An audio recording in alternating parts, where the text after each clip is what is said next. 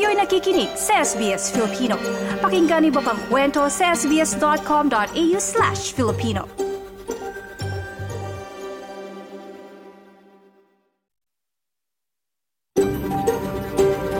SBS, a world of difference. You're with SBS Filipino on mobile, online, and on radio. Kayo'y nakikinig sa SBS Filipino sa mobile, online at radyo.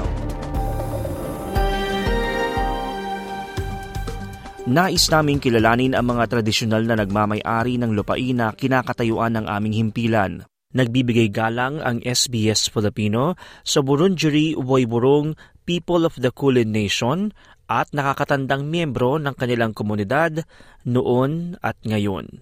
Kinikilala rin namin ang traditional owners mula sa lahat ng lupain ng mga Aboriginal at Torres Strait Islander kung saan naroon ang aming mga tagapakinig. Ngayong Webes sa SBS Filipino, Eleksyon sa Tasmania gagalapin sa March 23. Pero bakit nga ba iba-iba ang petsa ng botohan sa bawat estado? Tutukan.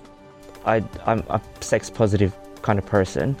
So I wasn't using condoms at the time, and I could have I could have been a lot more responsible with my behaviors. Um, but there were other things that was going on at the time. Ang kwento ng pagbangon ng HIV positive na na-addict din sa droga, pakinggan sa pulang laso. At ang kultura ng First Nation sa pamamagitan ng paghahabi, tampok sa Australia Explained. Lahat ng yan sa isang oras ng balitaan at impormasyon. Samahan niyo ako, TJ Korea. Pero bago yan, narito munang may init na balita. Hatid ni Maridel Martinez.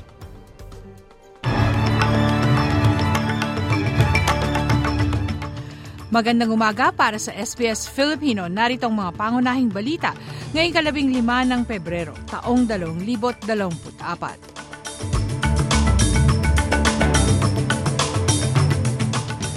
Sa balita sa wikang Filipino, Arab League, sinabing may malawakang suporta mula UN Security Council ang balangkas para tigil putukan sa Gaza.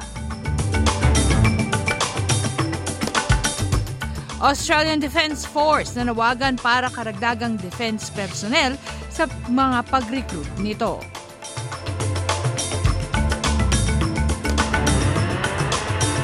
At punong ministro Anthony Albanese engaged na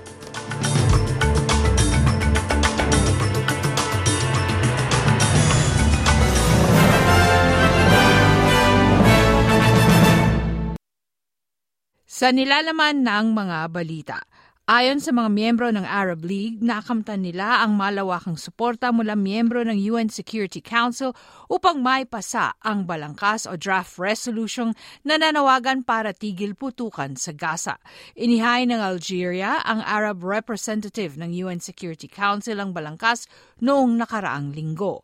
Nananawagan ito para ipatupad ang pandaigdigang batas, panawagan para tuluyang pag-access para tulong humanitarian at ang pag -an anumang sapilitang pag-displace ng mga sibilyan o populasyon ng sibilyang Palestinian. Sinabi ng Palestinian Ambassador to the United Nations Riyad Mansour na papanahon ng magdesisyon ang Security Council. Our effort is to do everything possible to stop Israel from committing this crime of depopulating the Gaza Strip and stopping the war immediately. The guarantee to do that is to have a resolution calling for a ceasefire, and we hope that the Security Council would elevate itself to that responsibility.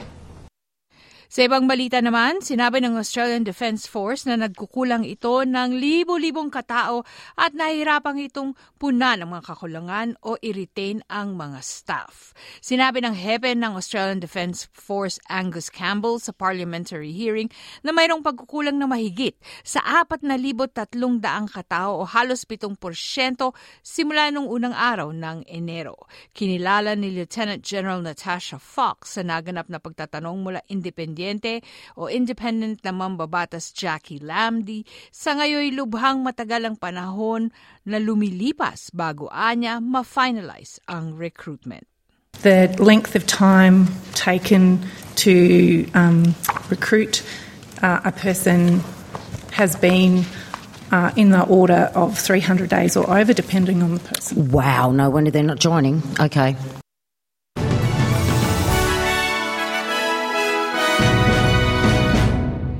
Sa mga balita naman sa Pilipinas, inihain ng Makabayan Block sa mababang kapulungan ng panukalang batas na magbibigay ng malaking karagdagang sahod sa mga guro sa bansa. Inihain noong nakaraang Martes ng kinatawan mula Gabriela Arlene Brosas, Kabataan Representative Raul Manuel at ACT Teachers Representative Franz Castro ang House Bill No. 9920 na naglalayong itaas sa 50,000 ang minimum na buwan ng sahod ng mga guro.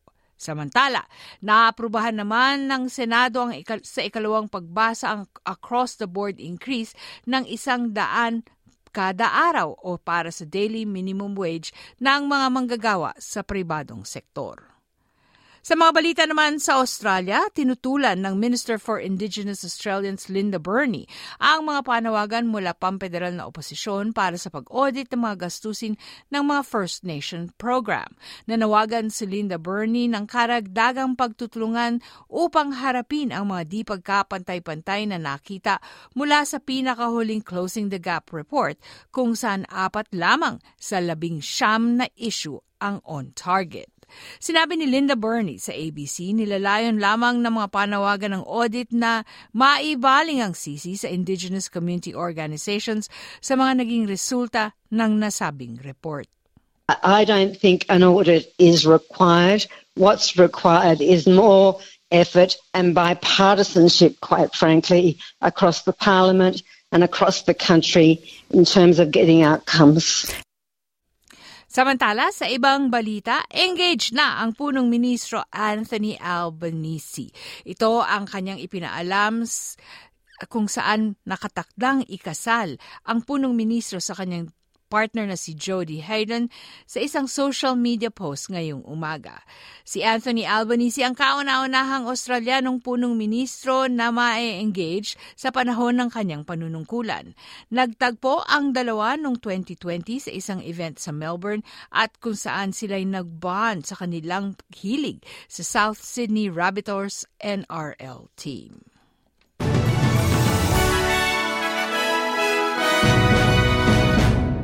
Sa palitan ng salapi sa Reserve Bank, ang Australianong dolyar ay magkatumbas na 64 na sentimong dolyar Amerikano. Sa Bangko Sentral ng Pilipinas, ang piso ay pumapalit ng 55.96 pesos sa isang dolyar Amerikano. Pumapalit naman ito ng 36.11 pesos sa isang dolyar Australiano. Sa lagay naman ng panahon sa mga pangunahing lugar sa Australia ngayong Webes, maaraw sa Perth, 43 degree.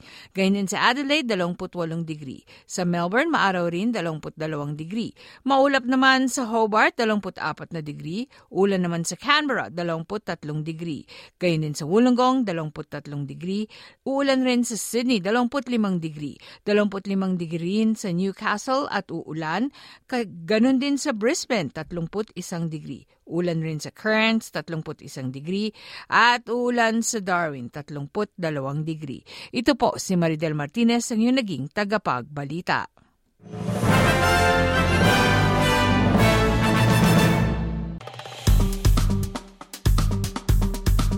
I-like, i-share, mag-comment, sundan ang SBS Filipino sa Facebook.